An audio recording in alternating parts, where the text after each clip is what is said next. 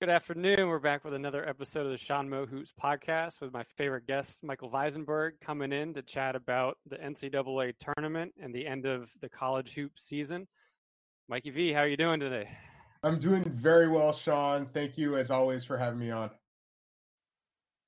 Definitely. Um, I know we, you know, I wanted to potentially do a, a pre-championship podcast, but uh, that probably would have looked pretty foolish uh, as soon as the the championship game game started. But you know, here we are. We, have chatted throughout the year. Uh, Gonzaga, Baylor were, you know, preseason really top top three teams, and they kind of became a top two very early on. But what were your thoughts of the championship game that is now a few days a few days past us?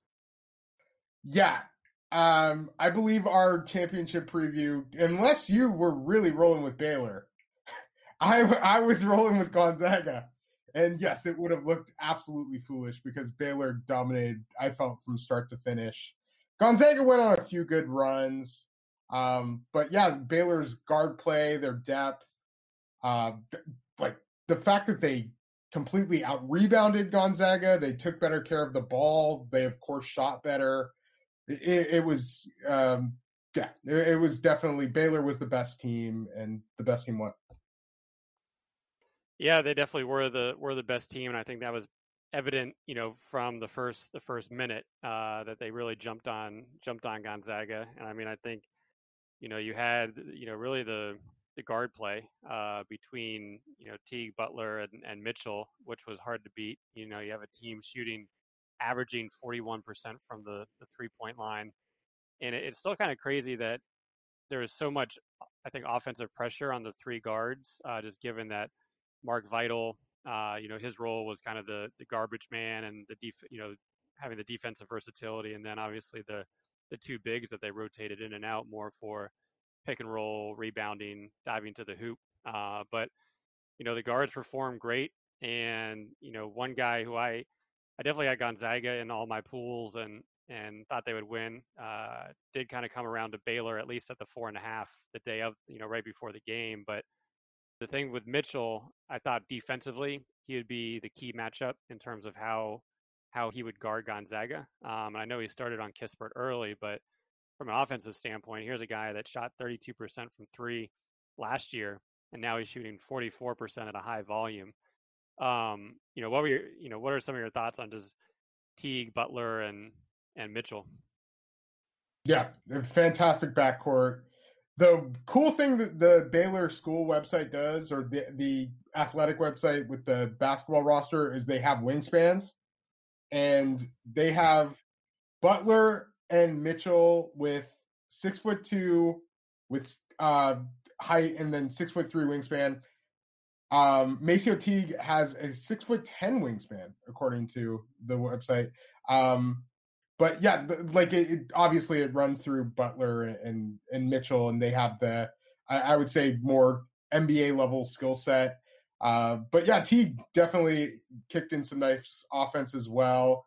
Uh, Butler is just such a great handler, and he is also, I, I believe, was close to like in the 42, 44% range from three. One of the best players in college basketball this year was, I believe, a unanimous first team All American.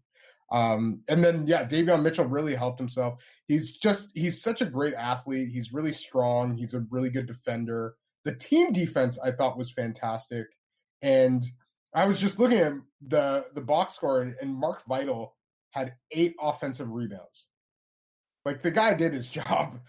He's it, it's crazy, like the fact that they had this, you know, like six five center but he was really good at what he did. Yeah, I mean, he, you know, especially early on when when he would just extend the possessions, and especially, you know, going in, Baylor's weakness was giving up offensive rebounds, but here they were uh, crashing the glass, and especially for Gonzaga that didn't get out to a hot start, and now here here you are. Uh, the few times Butler or sorry, Baylor misses, you know, they're getting the offensive rebound and, and getting another another possession. So I think for them, you know, one thing was really just, you know, for Vital, he's been, you know, my my buddy sent me a, a high school uh, YouTube clip of him from like 2013 or 14. So, you know, and that one he looked more like a you know a basketball player versus more you know a guy doing the dirty work.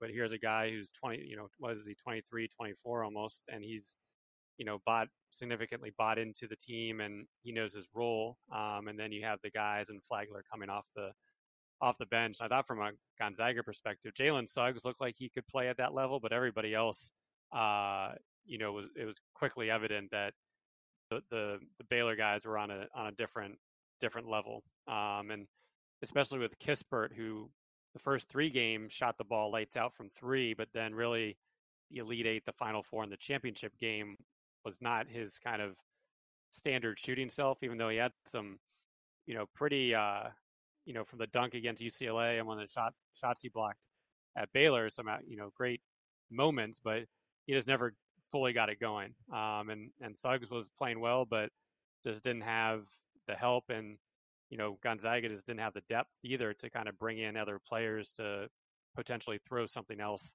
at Baylor. So it was, yeah, it was, it was, you know, it was a, was hoping for a close game, but it was a, it was a beatdown. But I guess in terms of close games, you know, people will always remember that Gonzaga uh, UCLA game. Um, so I, I, know you were watching that.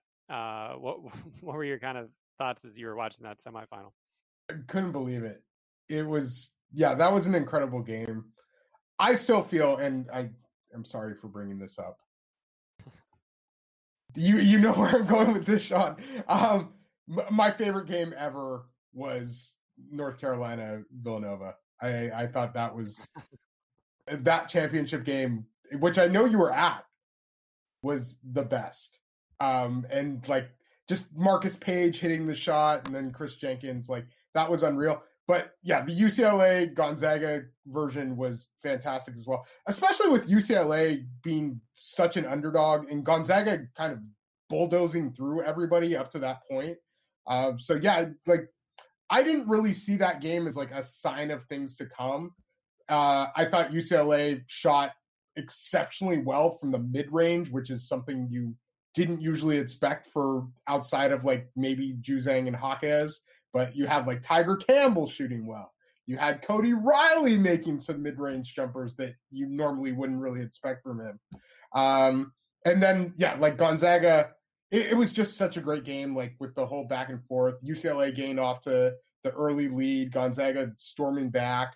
Um, why did Johnny Juzang drive?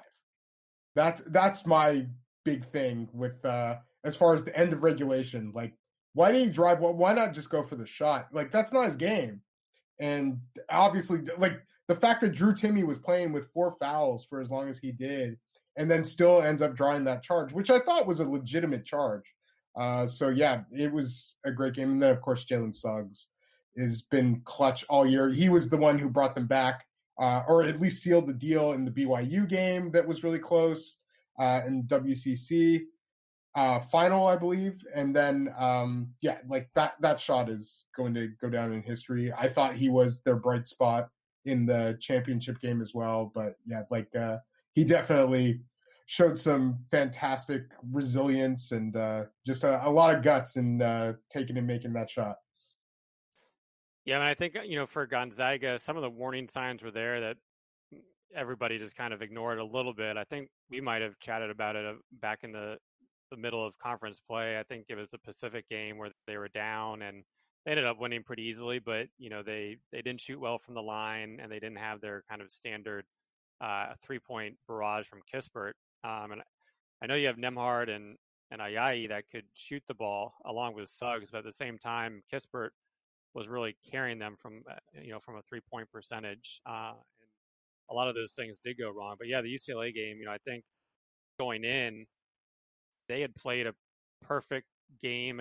Well, not perfect, but as close to, you know, for the Alabama game where they got up big at, at the half. And then I thought they kind of went to their prevent defense a little bit early, you know, and Alabama was able to tie it up pretty quickly, but then they persevered instead of, you know, going, going down in the second half. And same thing with Michigan where they were able to control the clock enough each possession. Uh, but at the same time, they were able to still work the matchups and get really good shots for Juzang and and you know Jaquez.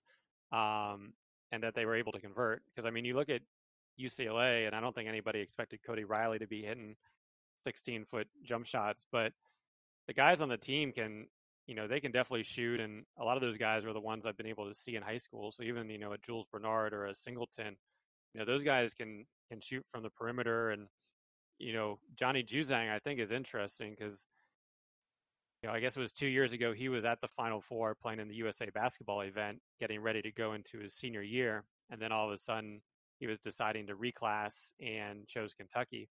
And I remember thinking, wow, that, that doesn't seem like a great fit for him, um, especially, you know, I just watched him in high school play Ziaire Williams. And all of a sudden, he's at Kentucky. He didn't really play that well, but, you know, he, he got that year of college experience. So he was a lot different than I'd say your standard freshman. Um, and he came in and little by little was able to kind of take control of that team. And that Gonzaga game was so fun to watch because you knew he was getting the ball, you knew what he was going to do, and they still couldn't stop him because they didn't have you know that six seven lanky athlete that that could. And um, the the play you mentioned at the end of regulation when he did drive to the basket, when he did that right to left crossover and got that step, and I I was just like, oh man, it's it's over because I thought he was, you know, going to pull up or or get a, a, wide open jump shot, and then all of a sudden Timme Timme steps in and.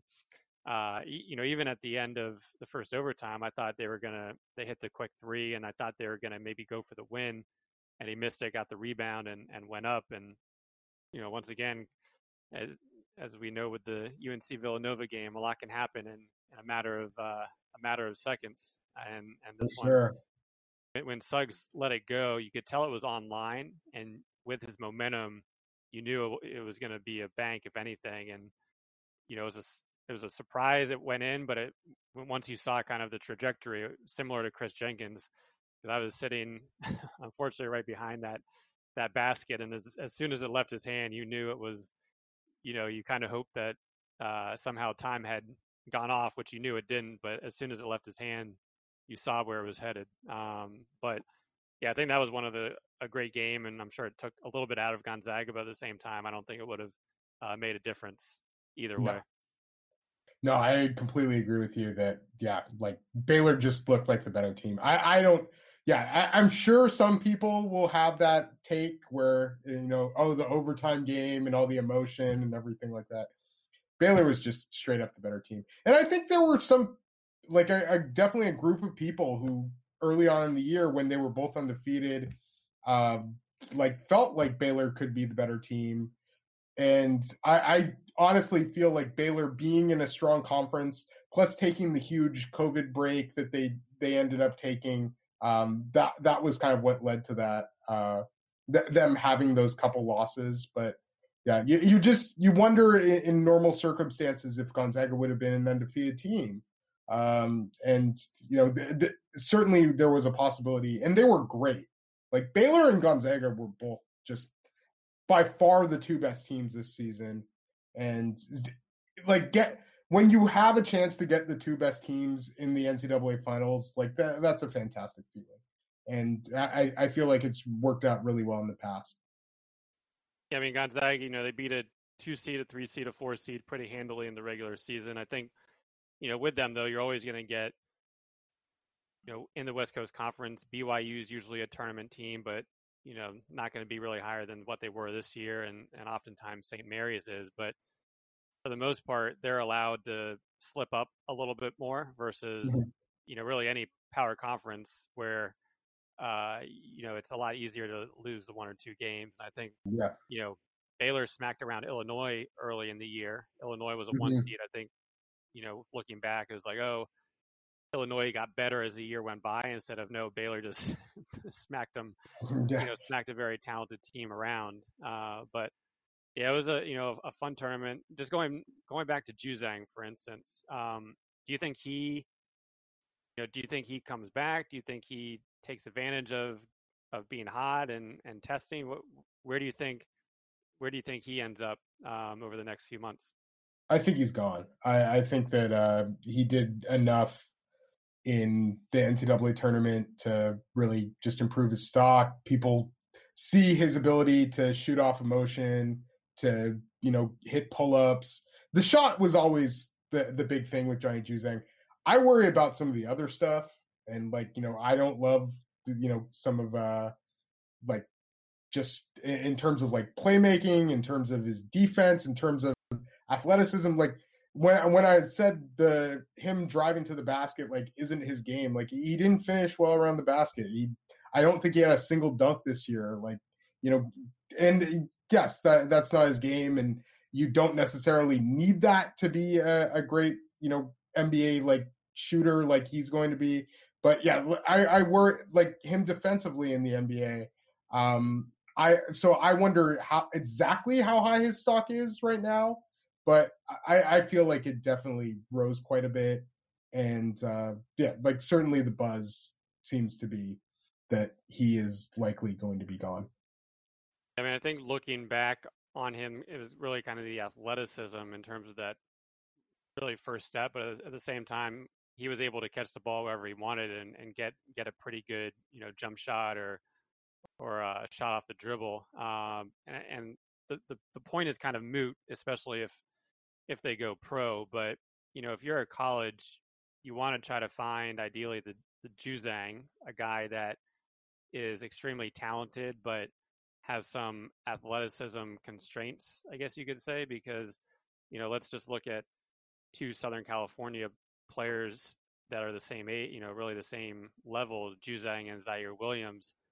Juzang uh, was lower ranked, but he outplayed Ziaire in head-to-head games, and his team got the win. I think it was uh, twice, but if it wasn't twice, it was at least the, the time in the playoffs. But Ziaire is a guy who's definitely going to be one and done, uh, just because more of the intangibles, and you know, obviously he had the injuries and COVID and didn't shoot the ball well, but um, you know, there's a guy for the most part was going to be one and done versus a Juzang who play you know played himself into a one and done, but for the most part maybe would have had a better chance at coming back. So I think you know as we go into the transfer portal and and everything, those are the type of guys schools will probably look to identify versus some of the the one and duns, given how hard it has been to acclimate for some of them. But you know with with that kind of wrapping up the up the college basketball season, uh, you know what were kind of last last thought on this, but what were some other just kind of takeaways from the tournament or things that you enjoy or players that you enjoyed watching? Um, loved. I know you, I know you enjoyed Oral yeah. Roberts. Uh, I enjoyed aspects of Oral Roberts. Uh, the institution itself, not as much, but Max Abmas and Kevin Obanor were fun players. Um, yeah, I I love the upsets from the tournament this year. Um, I honestly, I think it's I I, I, the Pac-12. I mean, the Pac-12 uh, representative. Oh, oh, the, the Pac. Like, I don't know if this tournament, like beyond, of course, winning the NCAA tournament. I don't know if this tournament could have gone much better for the Pac-12. Um, yeah, like the fact that some people kind of had Pac-12 is like the bottom Power Six conference, and they end up doing as well as they did. That was definitely a highlight.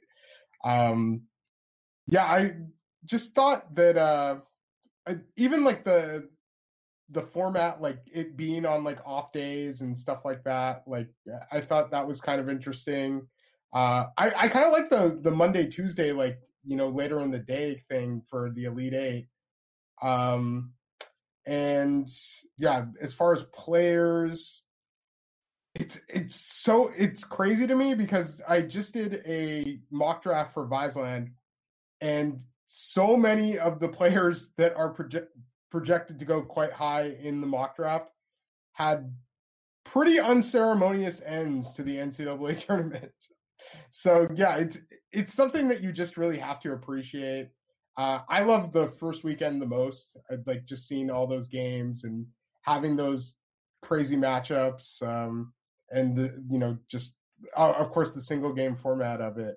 Uh, but yeah, I think that um, this is going to be like an unprecedented year, uh, and th- with it being in the single location, I, I and what I was also talking about with my brother is like one shining moment, which my brother loves, and I never really cared too much about, but I think such a huge part of that is having the fans.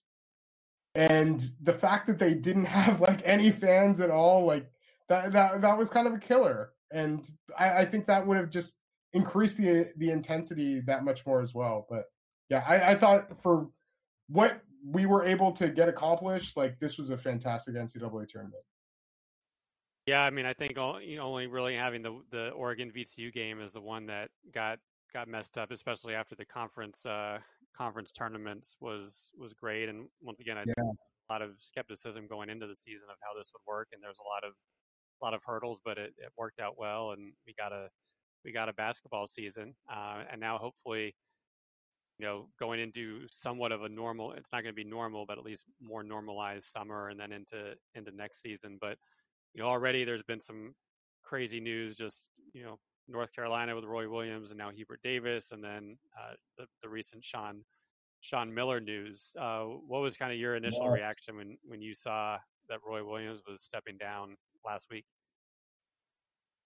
I can't say I'm shocked, but yeah, like, it, did you expect it?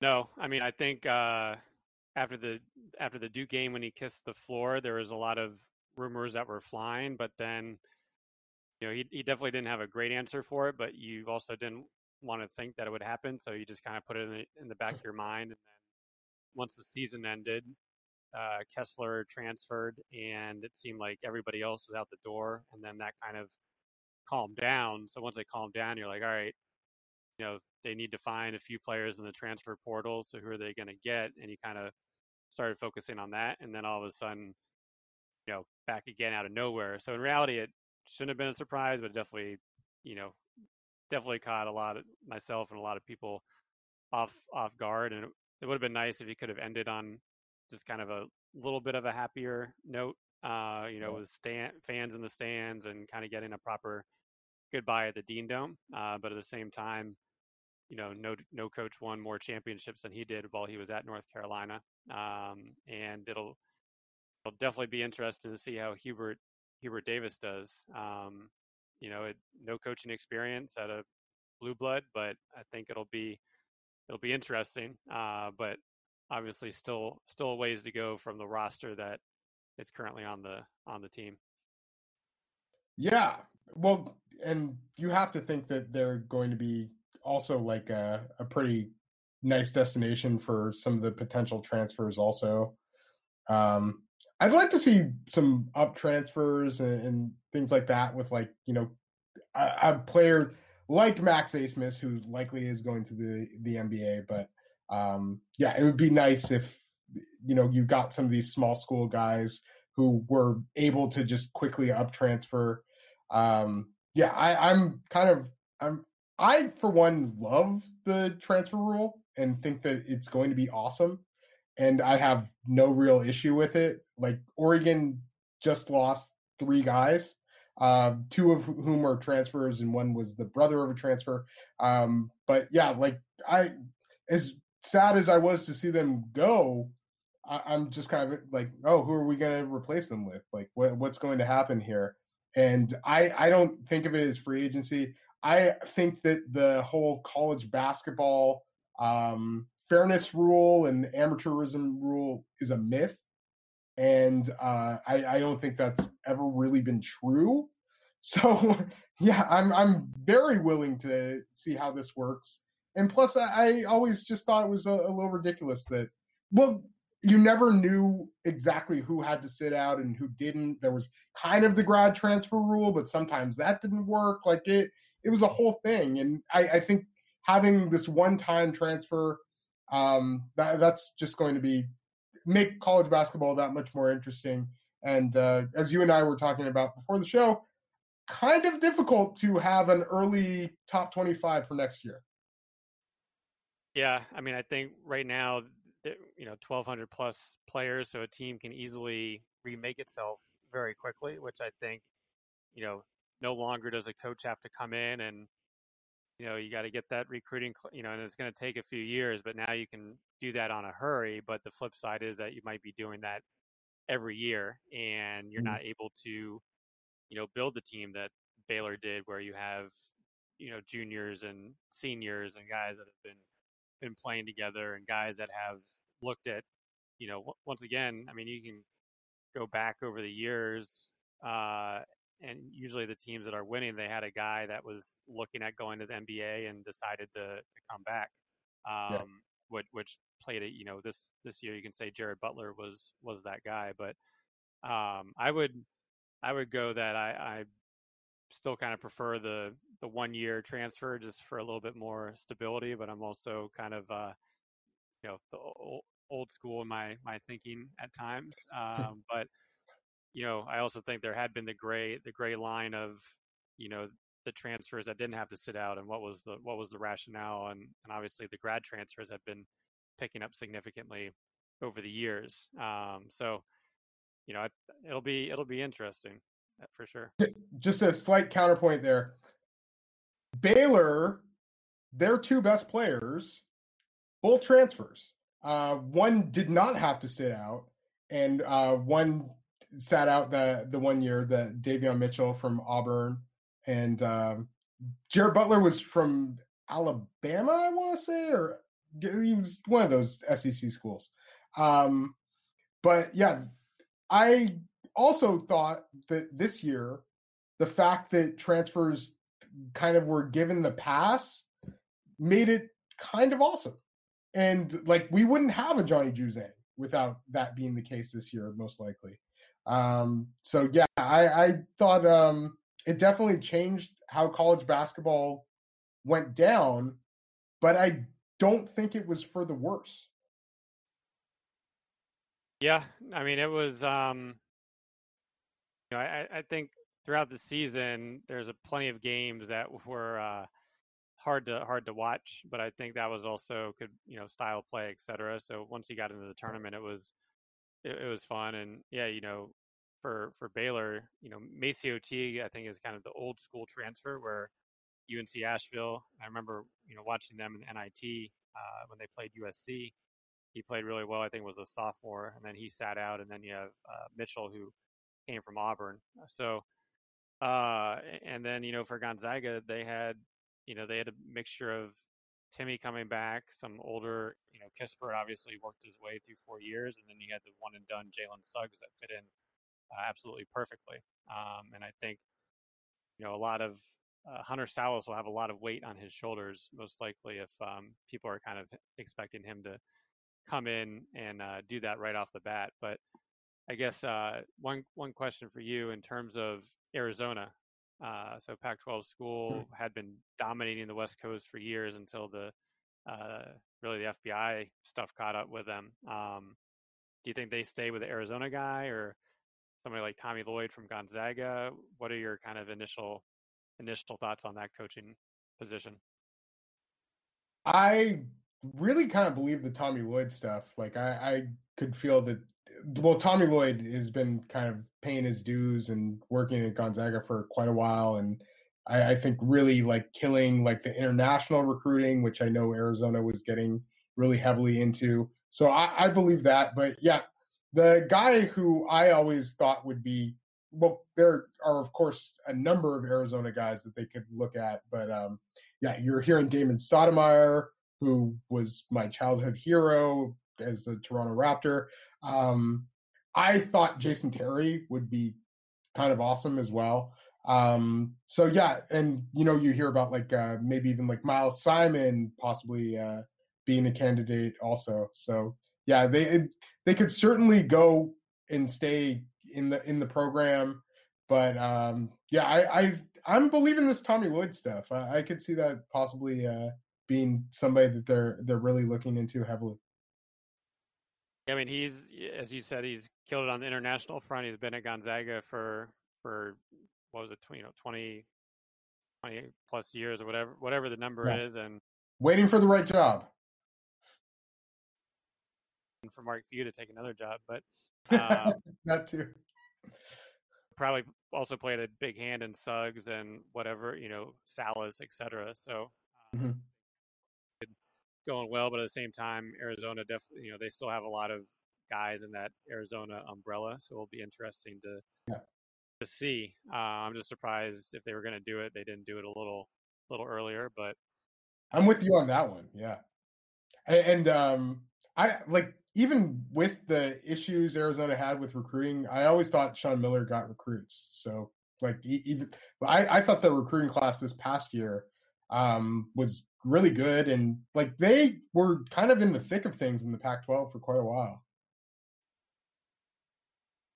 Yeah, he kind of switched it up, going a lot of the international route, and grabbed a lot of guys late, but they all, for the most part, ended up kind of surpassing uh, expectations, um, at least for the majority of majority of people. But in, in terms of recruits, you know, normally this time you you know Thursday would be the big uh, the big night at the Nike Hoop Summit. Uh, you you've been probably been watching both international and uh, U.S. guys for a while, but Thursday is always the big one. It's the one practice that all the NBA scouts and GMs and front office staff go to and get to see the U.S. team play. Uh, usually, they'll play against uh, some guys from the local colleges, etc. Payton Pritchard was a, a long standing uh, competitor in that until he actually made the team. Uh, but you know, uh, they've they announced the rosters for the Hoop Summit both internationally and for the U.S. Not not being able to get a chance to see them play. Who are some of the players that you would have been looking forward to seeing the most in person? I had been dying. So the team that they usually play in practice has been dubbed the Portland Generals. And there was a player a couple years ago for the Portland Generals who I had been like just waiting to see who would have been playing for the world team, and that's Paolo Banchero. And Paolo um, is going to play for eventually for the Italian national team. Uh, that was just he. I, I think uh, his father, I believe Mario, um, has some Italian connection. So yeah, Paolo, uh, I, I think is eventually going to suit up for Italy. Um, but yeah, as soon as the he had uh like said the they didn't announce the world teams last year, but he had kind of um insinuated that he was likely going to play for the world team last year and yeah, would have loved to have seen him. The USA team, you had uh, Chet Holmgren. Uh, it would be great to see Jabari Smith Jr., who I feel is a really intriguing prospect. Um, and then uh, Caleb Houstan, also on the world team. Um, Josh Giddey would have been a lot of fun. He's somebody that's really rising up draft boards. I kind of feel like some of the players that they announced um, it might not have worked in like times where they were actually playing the game, but the world team that roster that they announced was like that would have been pretty much like a, a dream week of, of watching these guys play in practice. And as we know, the world team usually plays against each other in practice and has, uh, I guess, like more open practices with NBA people there, which I think ups the intensity as well. Um, so yeah, I really like both the US and the world rosters. I looked at them and just kind of thought, what if? And uh, definitely missed this event so, so much. The, the past couple years without it has been uh, one of uh, the biggest bummers, I think, uh, just in my individual basketball life outside of the crazy things going on in the world. I think it was a, a few years ago we had you on afterwards, and I think it was, I think it was you know the Zion Williamson class, uh, and I remember that that team did not not have the best showing, and you know how how sad you were after after the fact. I think this group would have been a good one. I mean, some of the guys uh, obviously are very well known. I, I think for me, uh, Hunter Sallis, uh, Peyton Watson, and Matthew Cleveland yes. would have been the ones I would have liked to have seen the most, just because that didn't really get to see them in person uh, beforehand. Where, whereas uh, you know Holmgren and Jabari Smith, they've been Patrick Baldwin Jr. They've been on the radar since I first entered high school for the most part, and then you mentioned Josh Giddey, and I guess that was probably one of the last live in-person events because I was able to go to the um, what is it, the Hoop Summit or not Hoop Summit, but uh, basketball without. Yeah. yeah, basketball without borders in in Chicago right before you know COVID shut things down, and he was intriguing there. And then, you know, also um, Aminu Mohammed, who's going to be going to Georgetown. Um, he would have been another another guy that that I would have liked to have seen. So once yeah. again, I mean, we're now we didn't get to watch last year's class in any of the games. Um, I think that probably, you know, going into the high school or sorry, the college season, Jalen Suggs was, um, you know, maybe on the outskirts of the top ten, but he definitely wasn't in the top three on the draft boards, um, and had some other point guards rated higher than him. And maybe that would have changed in some of the McDonald's, Hoop Summit, et cetera. And you know, this year these guys they missed the whole live period last year, as well as you know they had a high school season, but maybe not the the one that you know, was expected. So it would have been nice to get to see them, but hopefully, hopefully next year uh, things will be things will be back. Really hope so. Iverson Roundball Classic, Sean. That's what we the the event we have to wait for. Um, May seventh, they're doing the skills, and I think May eighth, they're doing the game in Memphis, Tennessee. Um, but they're actually playing a game. Apparently, the rosters look pretty good. Um, I, I, think a lot of the top guys. Um, I, I, can't leave out Nathan Bittle, who was a player that again had been waiting years to see, and is of course going to University of Oregon. Um, and then I also wanted to throw out the, the fact Ryan Nembhard played fantastic for Montverde with Caleb Houstan, uh, both Canadians who would have been on the world team. Um, and uh, I haven't seen tons of Charles Bediako. I watched his brother, Jaden Bediako, who played for Santa Clara. Um, he had tremendously long arms, and I believe Charles is even bigger than he is. Um, and that would have been cool. He just committed to Alabama. One player that I thought would have been really great to see because the last time I saw him live was in uh, 2017 at Adidas Nations, and I think he was 15 at the time. Malcolm Cazalon, and he was playing for Africa, and they they were just you know the he didn't completely look out of place, didn't get very much playing time, but yeah, you could just see like the fact that he was so much younger than everybody else, had this fantastic frame, like has like a 6'10, 6'11 wingspan for a wing. Um, he he would have been really it would have been just so much fun to see him again. Well, you heard it here for not not first, but you heard it here, the Iverson Round Ball Classic. So in May, so yeah. you know, we we can probably preview that uh, before it happens. But well, let's uh, go. You know, once again, once again, it was a fun college hoops. I know we'll be talking NBA draft. We've got a little more uh, runway into into when that happens, but that'll be the you know the main topic for a while um, outside of the NBA the NBA season. But it's been you know didn't have you on as much uh, this year as it was a little bit less frequent on my end, but it was good to get your thoughts on the college hoop season. And I know you've been able to keep a good schedule with your brother, and you alluded to the the draft talk you guys had, but um, what was that about, and what's kind of on the on the horizon for Viseland? We just did kind of a basic mock draft. Um, people were just kind of asking for what had really changed. I, I think we did a, a, really early in season one. We talked about NBA prospects. It's going to be a lot of draft stuff. It's going to be, of course, the random basketball history and uh, all the the other content. Hopefully, eventually, we'll get guests on. I, am not sure the timeline of that, but yeah, just uh, we just try and come up with a, a few concepts every week and um, yeah, it was a lot of fun going over the prospects that maybe we hadn't gone over. I did a, a lottery mock and then I did 15 to 30.